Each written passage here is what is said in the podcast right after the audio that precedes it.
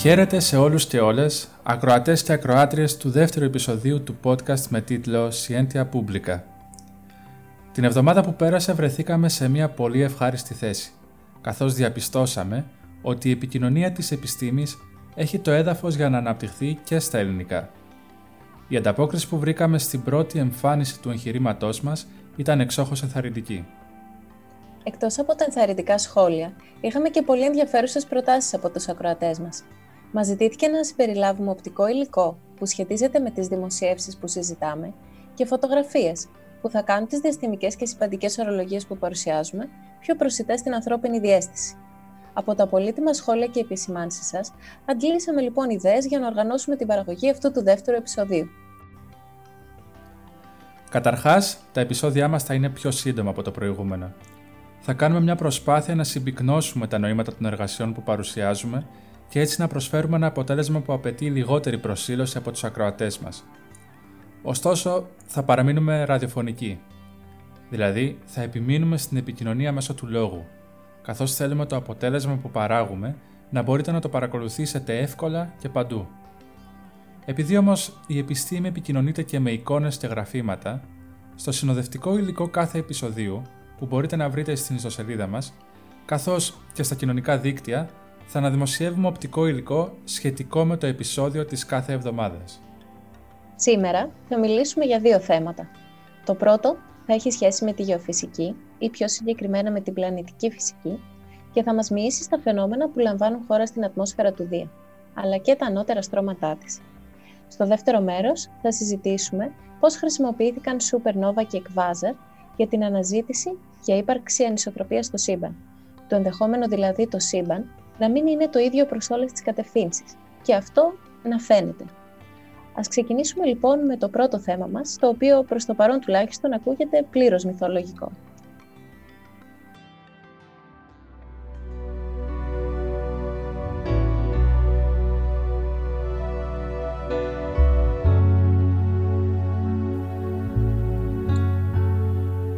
Το πρώτο θέμα του σημερινού επεισοδίου έχει πράγματι μυθολογική αναφορά. Όπως άλλωστε μυθολογική αναφορά έχουν και τα ονόματα όλων των πλανητών του ηλιακού μας συστήματος. Στην αρχαία ελληνική και ρωμαϊκή μυθολογία, ο αρχηγός των θεών, ο Δίας, από τον Ολύμπιο θρόνο του κυρίευε τα της γης, κρατώντας ως σύμβολο του θυμού του τους κεραυνούς. Μάλλον όταν υπήρξε αυτή η λατρευτική προσωποποίηση ενός φυσικού φαινομένου, κανείς δεν μπορούσε να φανταστεί ότι οι κεραυνοί, οι αστραπές οι λάμψεις του Δία θα αναφέρονταν σε ένα απόλυτα φυσικό φαινόμενο μετά από χιλιάδες χρόνια, πολύ ενδιαφέρον μάλιστα για την κατανόηση της φυσικής της ανώτερης ατμόσφαιρας των πλανητών. Η εργασία για την οποία θα μιλήσουμε σήμερα, βέβαια, δεν εξέτασε ακριβώς τους κεραυνούς του Δία, αλλά κάτι πολύ πιο σπάνιο. Ενώ λοιπόν οι κεραυνοί είναι φαινόμενα που έχουν μια κατεύθυνση από την ατμόσφαιρα προς το έδαφος, σε μια εργασία που δημοσιεύτηκε στις 27 Οκτωβρίου του 2020 στο περιοδικό JGR Planets, η Rohini Giles και οι συνεργάτες της ανακοίνωσαν μια εκπληκτική ανακάλυψη. Για πρώτη φορά παρατηρήθηκαν λάμψεις που αντιστοιχούν σε φαινόμενα με διαφορετικά χαρακτηριστικά από τους κεραυνούς, τα λεγόμενα παροδικά φωτεινά γεγονότα. Ήταν η πρώτη παρατήρηση τέτοιων φαινομένων σε έναν άλλο πλανήτη, έξω από τη Γη. Αυτές οι λάμψεις, στο Δία, είναι και το αντικείμενο της σημερινής μας συζήτησης. Η σημασία τους έγκυται στο γεγονός ότι με βάση αυτές μπορούμε να κατανοήσουμε την ηλεκτρική δραστηριότητα της ανώτερης ατμόσφαιρας των πλανητών. Τι είναι όμως τα παροδικά φωτεινά γεγονότα, να τα φανταστούμε σαν λάμψεις στην ανώτερη ατμόσφαιρα ή σαν ανάποδους κεραυνούς, μιας και ανέφερες προηγουμένως ότι οι κλασικοί κεραυνοί όπως τους γνωρίζουμε τουλάχιστον έχουν κατεύθυνση από την ατμόσφαιρα προς το έδαφος. Τα φαινόμενα στα οποία αναφερόμαστε και παρατηρήθηκαν στο Δία έχουν τα εξής χαρακτηριστικά, με βάση τι παρατηρήσεις που έχουν γίνει στα αντίστοιχα φαινόμενα στη Γη.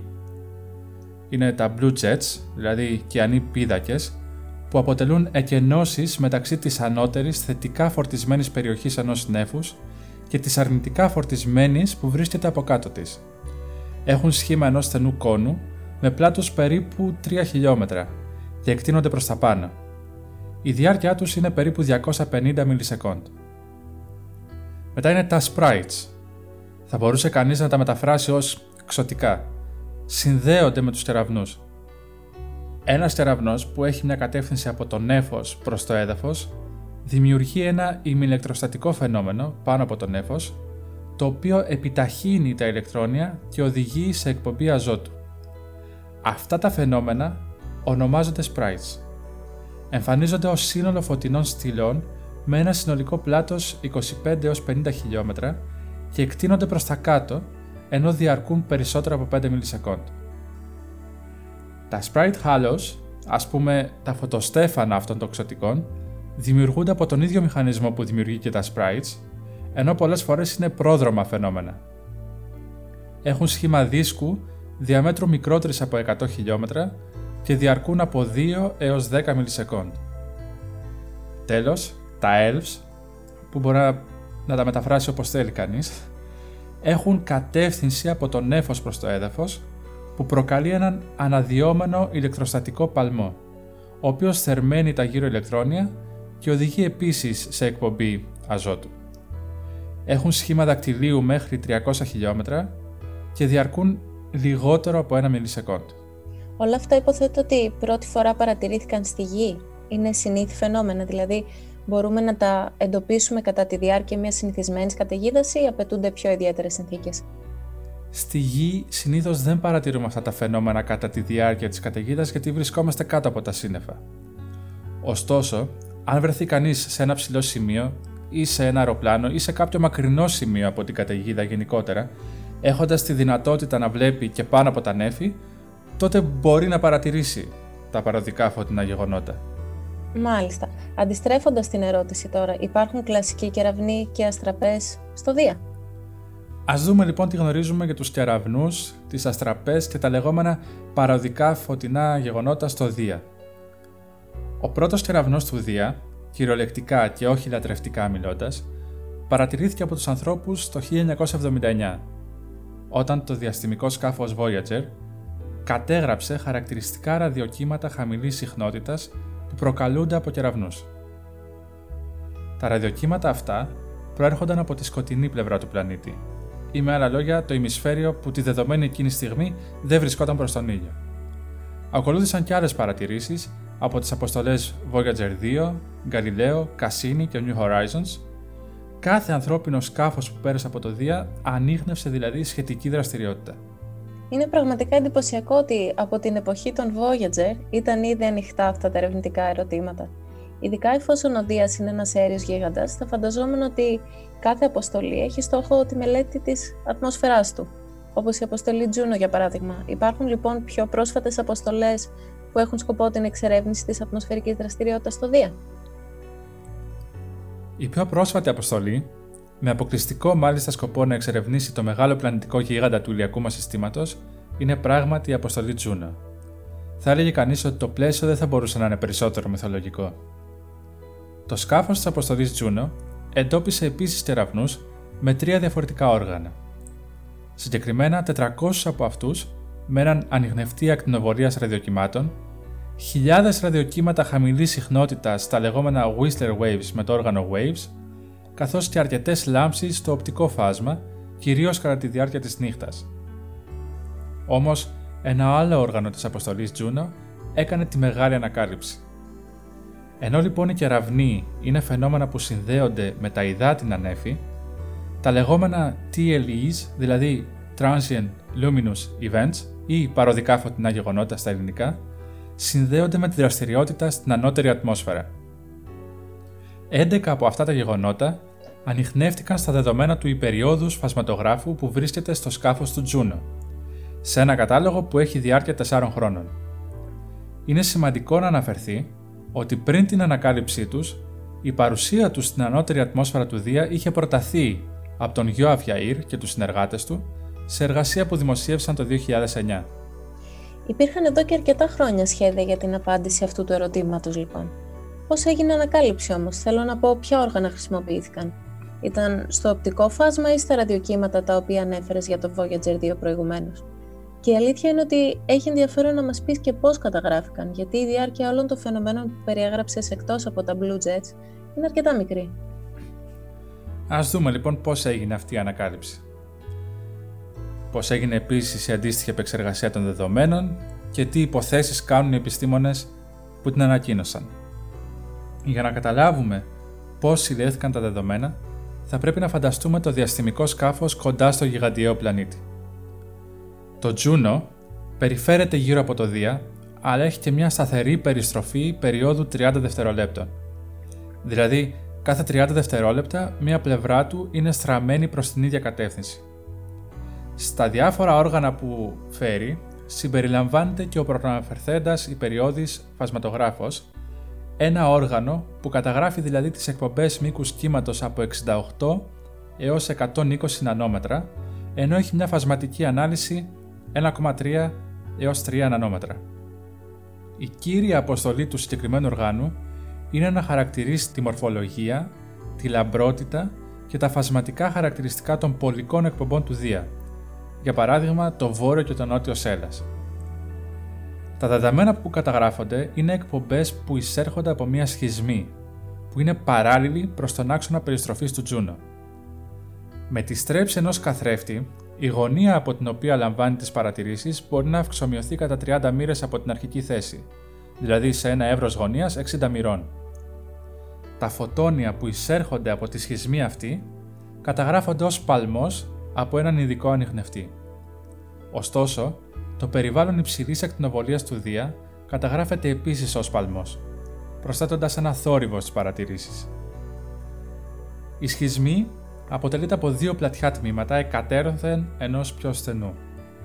Από τα πλατιά, που έχουν γωνιακό πλάτος 0,2 μοίρες, μια σημειακή πηγή περνάει για ένα χρονικό διάστημα 17 μιλισεκόντ.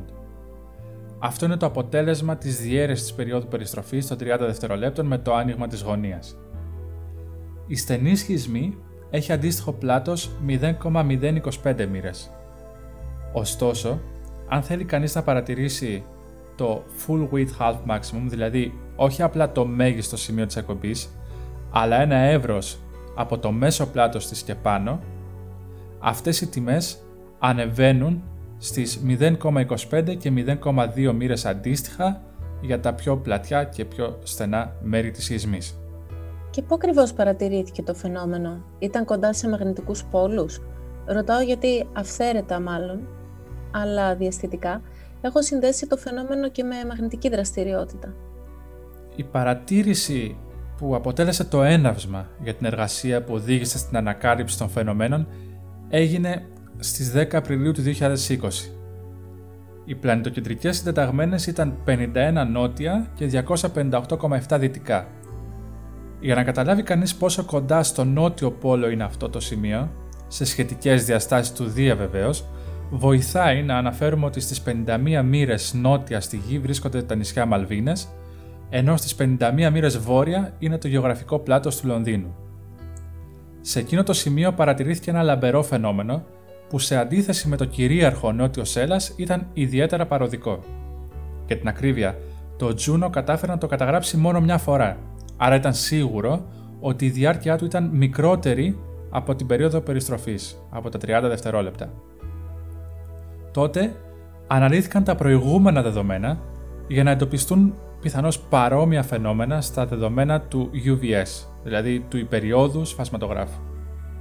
Από τις 27 Αυγούστου του 2016 έως τις 25 Ιουλίου του 2020, αναζητώντας τέτοιας βραχίας διάρκειας λαμπρά γεγονότα, δημιουργήθηκε ένας κατάλογος από τον οποίο διαχωρίστηκαν 11 που δεν αντιστοιχούσαν σε εκτονώσεις του νότιου Σέλαος. Η επιστημονική ομάδα παρήγαγε εικόνες που είναι το αποτέλεσμα της άρρωσης του πλανήτη από το περιστρεφόμενο σκάφος. Στις 11 εικόνες που αντιστοιχούν στα γεγονότα, η ανάλυση είναι 0,1 επί 0,1 μοίρες και η κάθε διάστασή τους είναι 10 pixels, δηλαδή μία μοίρα. Οι εικόνες αυτές δείχνουν ότι ανάλογα με τη διεύθυνση των γεγονότων, η φαινομενική λαμπρότητά τους είναι διαφορετική. Τα γεγονότα που έχουν παράλληλη με τη σχισμή διεύθυνση φαίνονται δηλαδή πιο φωτεινά. Αυτή η διάρκεια των 30 δευτερολέπτων όμως που αναφέρεις είναι σημαντικά μεγαλύτερη από τη διάρκεια των φαινομένων που ανέφερες προηγουμένως, τα οποία ήταν της τάξης των μιλισεκόντ. Άρα, πώς μπορούμε να είμαστε σίγουροι ότι αυτές οι παρατηρήσεις αντιστοιχούν σε παροδικά φωτεινά γεγονότα; Παρατηρώντας το μέγεθός τους στις κατασκευασμένες εικόνες, το μήκος της εκπομπής πάνω από τη μέση της μέγιστης τιμής ήταν μικρότερο από 0,1 μοίρα σε όλες τις περιπτώσεις. Αυτό ήταν ένα σημαντικό στοιχείο για να προσδιοριστεί η παροδικότητα του φαινομένου, καθώς μια σταθερή πηγή, με βάση τα χαρακτηριστικά της καταγραφής δεδομένων από τα όργανα της αποστολής, όπως τα προαναφέραμε, θα πρέπει να είναι από 0,2 έως 0,3 μοίρες. Τα φαινόμενα ήταν μάλιστα τόσο παροδικά που ήταν δυνατό να ανοιχνευτούν στο σύνολό τους από μία μοναδική παρατήρηση. Αυτό το συμπέρασμα προκύπτει από το γεγονός ότι η εκπομπή στα άκρα της κάθε εικόνας ήταν μηδενική και στη μέση υπήρχε ένα μέγιστο.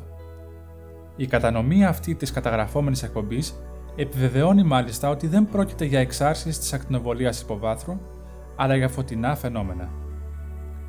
Προκειμένου να αντιληφθούν την πηγή των γεγονότων, οι ερευνητές της επιστημονικής ομάδας έπρεπε να κατανοήσουν αν συνδέονται με υδάτινα νέφη ή με στρώματα της ατμόσφαιρας με διαφορετική σύσταση.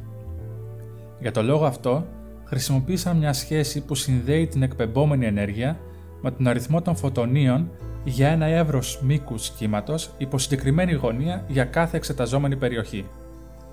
Διενήργησαν την έρευνα για τα δεδομένα με μήκη κύματος από 155 έως 162 νανόμετρα, καθώς σε αυτό το εύρος η ατμοσφαιρική απορρόφηση είναι ισχνή. Υπολόγισαν με βάση αυτή τη σχέση εκπεμπόμενη ενέργεια της τάξης των 10 στην 6η έως 10 στην 9η, δηλαδή 1 εκατομμύριο σε 1 δισεκατομμύριο τζάουλ, βασισμένη στην εκπομπή υδρογόνου με βάση τις φασματικές γραμμές Λίμαν και Βέρνερ. Συγκρίνοντας αυτά τα αποτελέσματα με αντίστοιχα του νότιου Σέλαος, παρατήρησαν ότι έχουν αντίστοιχες κορυφές όσον αφορά την εκπομπή υδρογόνου στα προαναφερθέντα μήκη κύματος. Όμως, το σελαϊκό φάσμα έδινε πολύ μεγαλύτερες τιμές για την εκπομπή υδρογόνου σε μήκη κύματος ενός μεγαλύτερου εύρους, εκτείνοντάς το από τα 155 έως τα 180 νανόμετρα.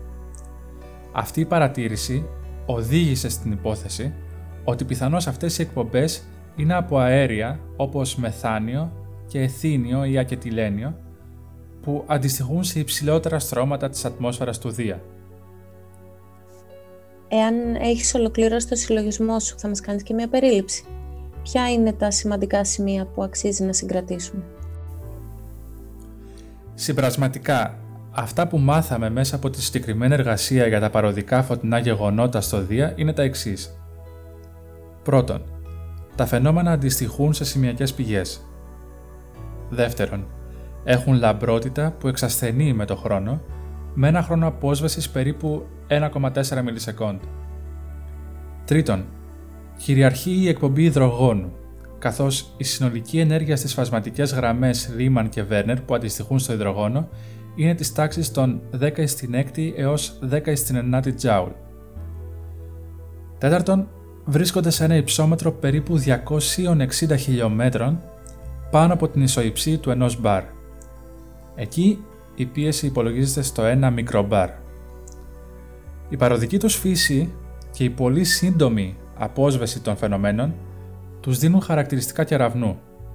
Ωστόσο, λόγω της θέσης τους, δεν είναι οι αστραπές των καταιγίδων στο Δία, αλλά μπορεί να εξαχθεί το συμπέρασμα ότι αποτελούν φαινόμενα που παρατηρούνται όταν κάτω από την περιοχή που ανοιχνεύονται υπάρχουν αντίστοιχες καταιγίδες. Αντίστοιχος είναι άλλωστε και ο μηχανισμός δημιουργίας τέτοιων φαινομένων στη Γη. Η ανακάλυψη που αποτελεί την πρώτη στα χρονικά παρατήρηση τέτοιων φαινομένων σε άλλο πλανήτη, επιβεβαιώνοντας την πρόταση του Γιαήρ και των συνεργατών του, είχε προβλεφθεί και από εργαστηριακά πειράματα που έκανε ερευνητική ομάδα με επικεφαλής στην Ντάρια Ντουμπρόβιν το 2010. Η ερευνητική ομάδα λέει ότι θα συνεχίσει την προσπάθεια εντοπισμού τέτοιων φαινομένων ώστε να κατανοήσει καλύτερα τον τρόπο γένεσής τους. Σε αυτό θα βοηθήσουν πιθανές παρατηρήσεις και από άλλα όργανα του Τζούνο που δεν έχουν καταφέρει να καταγράψουν αυτά τα φαινόμενα μέχρι στιγμής. Και μετά από αυτή την πολύ ενδιαφέρουσα περιήγηση σε εξωτικά κεραυνούς φωτοστέφανα στην ατμόσφαιρα του μεγαλύτερου πλανήτη του ηλιακού μας συστήματος, νομίζω ότι μπορούμε να περάσουμε στο δεύτερο μέρος του επεισοδίου μας, στο οποίο θα μιλήσουμε για την αναζήτηση ανισοτροπίας στο σύμπαν.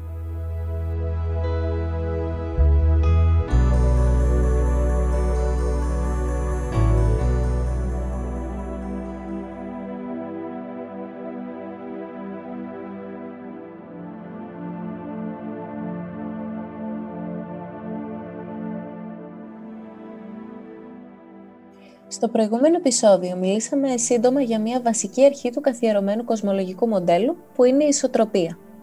Αυτή η αρχή είναι μια παραδοχή που κάνουμε ότι το σύμπαν μας είναι το ίδιο προς όποια κατεύθυνση και αν κοιτάξουμε.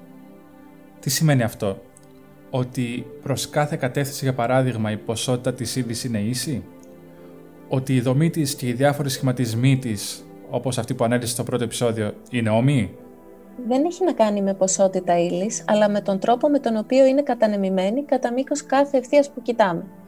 Μπορείς να φανταστείς ότι παρατηρείς ένα γαλαξία, για παράδειγμα. Ανάμεσα σε εσένα και αυτόν υπάρχει ύλη. Παρατηρείς τώρα έναν άλλο γαλαξία. Ανάμεσα σε εσένα και αυτόν υπάρχει ύλη και πάλι. Αντίστοιχα, μπορούμε να θεωρήσουμε ότι κοιτάμε προς κάθε πιθανή ευθεία στο σύμπαν.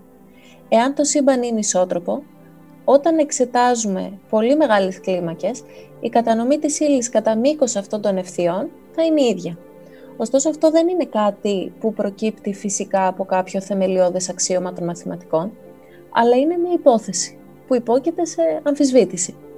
Τις τελευταίες δύο δεκαετίες μάλιστα υπάρχουν αρκετές δημοσιεύσεις που μας προτρέπουν να ψάξουμε περισσότερο σε αυτή την κατεύθυνση, μιας και τα αποτελέσματά τους δείχνουν ότι το σύμπαν μπορεί να είναι ελαφρώς ανισοτροπικό. Αυτό στην ουσία θα σήμαινε ότι υπάρχει μια προτιμητέα διεύθυνση στο χώρο. Ότι υπάρχουν ευθείες παρατήρησης, αν θέλεις, που δεν είναι στατιστικά ισοδύναμες με κάθε άλλη. Για εμάς που εξερευνούμε έναν κόσμο που μπορούμε να τον δούμε έξω από το κλειστό σύστημα που τον χαρακτηρίζει, είναι λίγο δύσκολο να αντιληφθούμε την κεντρική θέση ενός παρατηρητή στο σύμπαν. Φαντάζομαι από αυτό προκύπτει και ο ορισμός των λεγόμενων ευθειών παρατήρησης που ανέφερες, Μπορείς να μας εξηγήσεις λίγο παραπάνω τι είναι αυτές; Αυτές οι ευθείες παρατήρησης είναι οι νοητές ευθείες που ορίζονται από τη γη, τον παρατηρητή δηλαδή εμάς, και κάθε αντικείμενο που παρατηρούμε, είτε είναι γαλαξίας, είτε σουπερνόβα, είτε οτιδήποτε. Η κατανομή της ύλης κατά μήκος των ευθειών αυτών πρέπει να είναι στατιστικά ίδια σε μεγάλες κλίμακες με την κατανομή της ύλης προς κάθε άλλη ευθεία, εάν δεν υπάρχει καθόλου ανισοτροπία στο σύμπαν. Αλλά μπορεί και να υπάρχει το κίνητρό μας για να τεστάρουμε αυτό το κομμάτι της λεγόμενης κοσμολογικής αρχής είναι ότι ορισμένοι κατάλογοι αντικειμένων, φαίνεται εκ πρώτης όψεως τουλάχιστον, να δίνουν ενδείξεις για μη μηδενική ανισοτροπία. Αυτή την ερώτηση επιχειρεί να εξερευνήσει και η δημοσίευση από τον Χου και τους συνεργάτες του, στο περιοδικό Astronomy και Astrophysics αυτόν τον μήνα, στην οποία χρησιμοποίησαν παρατηρήσεις υπερκενοφανών, supernova δηλαδή, και εκβάζαρ, προκειμένου να ανοιχνεύσουν αυτή την ενδεχόμενη ανισοτροπία στο σύμπαν. Είναι ενδιαφέρον να ξεκινήσουμε με τα δεδομένα στα οποία βασίστηκε η εξαγωγή των συμπερασμάτων τους. Στην συγκεκριμένη δημοσίευση χρησιμοποίησαν ένα κατάλογο από 1048 supernova και 1421 quasar, πολύ ενεργητικούς γαλαξίες δηλαδή, για να φτιάξουν ένα σετ περίπου 2.500 αντικειμένων που εκτείνεται πολύ βαθιά μέσα στο σύμπαν και μπορεί να μας δώσει πληροφορίες για τις μεγάλες κλίμακες στις οποίες μπορεί να ανοιχνευτεί η ανισοτροπία. Αξίζει να αναφέρουμε όμως ότι οι συγγραφείς επέστησαν την προσοχή στο γεγονός ότι ο χώρος που καλύπτουν στον ουράνιο θόλο αυτές οι παρατηρήσεις δεν είναι ομοιόμορφος. Έχουμε περισσότερα αντικείμενα δηλαδή στο βόρειο ουράνιο ημισφαίριο από ότι στο νότιο, που είναι συνέπεια το ότι τα δεδομένα ελήφθησαν από τηλεσκόπια στο βόρειο ημισφαίριο. Αυτή η ανομοιογένεια, αν θέλεις, μπορεί να αλλοιώσει την εξαγωγή συμπερασμάτων επειδή θα υπάρχει προτίμηση σε ένα συγκεκριμένο κομμάτι του ουρανού και άρα το δείγμα δεν θα είναι απόλυτα ομοιόμορφο. Έχοντας λοιπόν ένα μη ομοιογενές δείγμα, λόγω των χαρακτηριστικών της συλλογής δεδομένων, πώς επιχειρούν να δώσουν απάντηση σε ένα πρόβλημα ομοιογένειας; Όταν ε, μιλάμε για ομοιογένεια στο δείγμα των αντικειμένων, αναφερόμαστε στο πόσο ομοιόμορφα καλύπτουν τον ουράνιο θόλο, όπως θα το αντιλαμβανόμαστε εμείς, που κοιτάμε τον ουρανό από το έδαφος. Εάν όλοι οι γαλαξίες ήταν συγκεντρωμένοι σε ένα σημείο του ουρανού, φαντάσου, θα είχαμε ένα πολύ ανομοιογενές δείγμα. Φυσικά δεν μιλάμε για τέτοιο βαθμό ανομοιογένειας, αλλά σημαντικές διακυμάνσεις παρόλα αυτά που μπορούν να επηρεάσουν το αποτέλεσμα. Ένα ακόμη σημείο το οποίο αξίζει να συγκρατήσουμε είναι ότι η ισοτροπία δεν είναι ομοιογένεια. Η ομοιογένεια του σύμπαντος αφορά το κατά πόσο παρατηρούμε ίδια κατανομή ύλης σε μεγάλες κλίμακες όπου και αν βρισκόμαστε στο χώρο. και όχι προς όποια κατεύθυνση και αν κοιτάξουμε, που είναι στην ουσία η ισοτροπία. Η ερώτηση που προσπαθούν να απαντήσουν λοιπόν χρησιμοποιώντας supernova και quasar δεν είναι ερώτηση σχετικά με την ομοιογένεια του σύμπαντος, αλλά σχετικά με την ισοτροπία του. Πώς ακριβώς οι υπερκαινοφανείς, η supernova δηλαδή, ή οι γαλαξίες περιέχουν πληροφορίες για ένα γεωμετρικό χαρακτηριστικό ολόκληρου του σύμπαντος; Θα μιλήσουμε για δύο τρόπους με τους οποίους μπορούμε να αντλήσουμε σχετικές πληροφορίες, αλλά ας ξεκινήσουμε με τα βασικά. Η supernova και τα quasar είναι πολύ χρήσιμα αντικείμενα για κοσμολογικές μελέτες. Γιατί από το πόσο φωτεινά τα παρατηρούμε στη Γη, μπορούμε να συνάγουμε την απόσταση στην οποία βρίσκονται, δεδομένου βέβαια κάποιου κοσμολογικού μοντέλου. Αυτό είναι δυνατό επειδή γνωρίζουμε θεωρητικά πόσο φωτεινά φαίνονται σε κάποια δεδομένη απόσταση. Στο supernova μιλάμε για οπτική φωτεινότητα, ενώ στο σκβάζαρ μιλάμε για φωτεινότητα στις ακτίνες Χ και στο υπεριόδες, δεδομένων των τεράστιων ποσών ενέργειας που εκλείουν. Δεν θα μπούμε σε λεπτομέρειες σχετικά με τους μηχανισμούς στους οποίους οφείλεται αυτή η συμπεριφορά τους, αλλά μπορούμε να πούμε ότι γι' αυτό το λόγο τα αποκαλούμε με μία ίσως παράξενη ορολογία καθιερωμένα κεριά. Να εξηγήσουμε εδώ λίγο τι είναι τα καθιερωμένα κεριά; Ναι, είναι αντικείμενα των οποίων η εγγενής φωτεινότητα μας είναι γνωστή, επειδή γνωρίζουμε τους μηχανισμούς που οδηγούν στην έκκληση της ενέργειάς τους. Άρα, γνωρίζουμε πόσο φωτεινά πρέπει να είναι σε κάποια συγκεκριμένη απόσταση και μπορούμε να μετρήσουμε και πόσο φωτεινά τα παρατηρούμε εδώ, στη Γη. Μπορούμε λοιπόν να συνδέσουμε τη φωτεινότητά τους με την απόστασή τους και να αφήσουμε και μία παράμετρο ελεύθερη, που είναι η πυκνότητα της σκοτεινής και βαριονικής ύλης στο σύμπαν. Αυτή η παράμετρος είναι ενδεικτική της ανισοτροπίας και θα εξηγήσουμε αμέσως τώρα γιατί. Η πρώτη μέθοδος που χρησιμοποιήθηκε είναι η εξής. Ο Χου και οι συνεργάτες του επέλεξαν μία τυχαία διεύθυνση στο χώρο και χώρισαν τα δεδομένα σε αυτά που βρίσκονται από τη μία μεριά αυτής της νοητής γραμμής και σε αυτά που βρίσκονται από την άλλη μεριά. Στη συνέχεια, με προσαρμογή, fitting δηλαδή, της ελεύθερης παραμέτρου της πυκνότητας στα δεδομένα των παρατηρήσεων, μέτρησαν το πώς διαφέρει η πυκνότητα της ύλης σε αυτά τα δύο ημισφαίρια, εκατέρωθεν του νοητού άξονα. Και από εκεί εξήγαγαν ένα μέτρο για την ανισοτροπία. Αυτό μπορούμε να το σκεφτούμε διαστητικά και με τους κρυστάλλους, στη φυσική και στη γεωλογία. Εάν ένας κρύσταλλος είναι ανισοτροπικός, θα υπάρχει ένας άξονας που θα χωρίζει δύο ή περισσότερες περιοχές ανομοιόμορφης μάζας.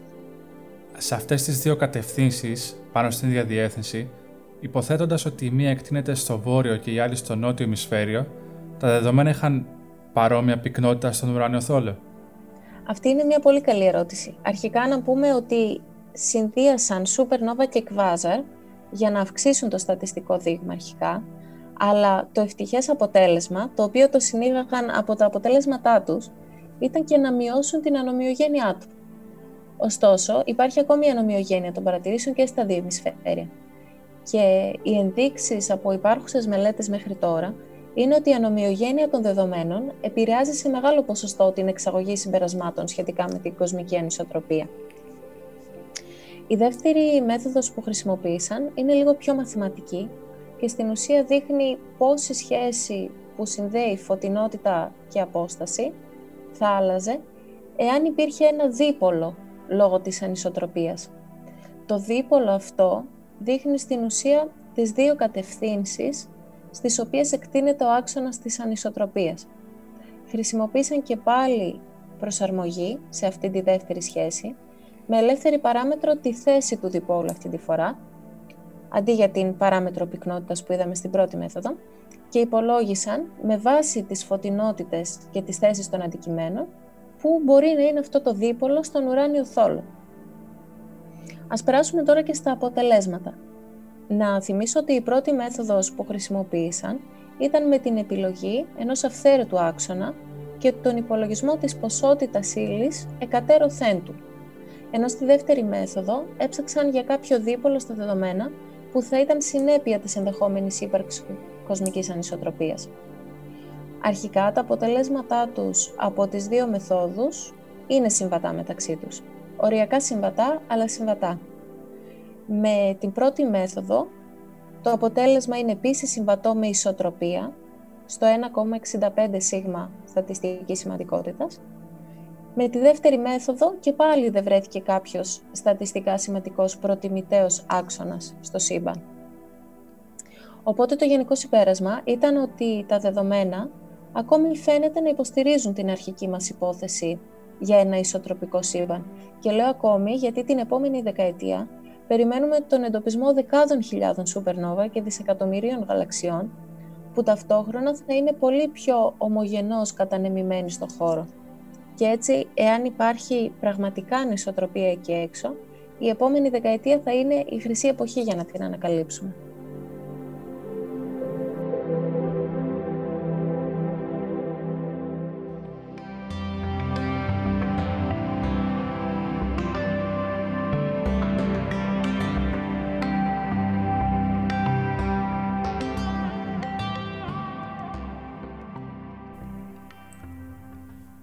Εδώ φτάσαμε στο τέλος του δεύτερου επεισοδίου μας με ακόμα δύο πρόσφατες δημοσιεύσεις από το χώρο των επιστημών της φύσης που κέντρισαν το ενδιαφέρον μας και μας έκαναν να πιστεύουμε ότι θα κεντρήσουν και το δικό σας. Από εσάς θα ζητήσουμε να συνεχίσετε να μας δίνετε την πολύτιμη γνώμη και κριτική σας, ώστε να βελτιώνουμε το υλικό που παράγουμε κάθε εβδομάδα. Πλέον μάλιστα έχουμε παρουσία σε όλα τα διαθέσιμα μέσα και πλατφόρμες, ώστε να μπορείτε να μας ακολουθήσετε και να μας παρακολουθήσετε με όποιο τρόπο εσείς προτιμάτε. Μπορείτε να επικοινωνήσετε μαζί μας στο email scientia.publica.gr και στο facebook και twitter στη σελίδα μας Scientia Publica. Θα θέλαμε να ακούσουμε τη γνώμη σας για το περιεχόμενο που παρουσιάζετε και όποιες προτάσεις ή σχόλια έχετε για τα επόμενα κεφάλαια της σειράς μας. Τα επεισόδια, καθώς και οι σύνδεσμοι στις δημοσιεύσεις που συζητάμε, θα ανεβαίνουν στην ιστοσελίδα μας scientia.publica.gr όπου θα βρείτε επίσης και το συνδέσμους προς το κανάλι μας στο YouTube, Apple Podcast, Google Podcast και Spotify. Σας ευχαριστούμε που μας παρακολουθήσατε και ελπίζουμε να σας δούμε σύντομα στο επόμενο επεισόδιό μας, στο οποίο θα συνεχίσουμε να εξερευνούμε κλίμακες από τους πλανήτες και τους δορυφόρους μέχρι τις μεγαλύτερες δομές στο σύμπαν και να ανοίγουμε το διάλογο για την επιστήμη, δημόσια.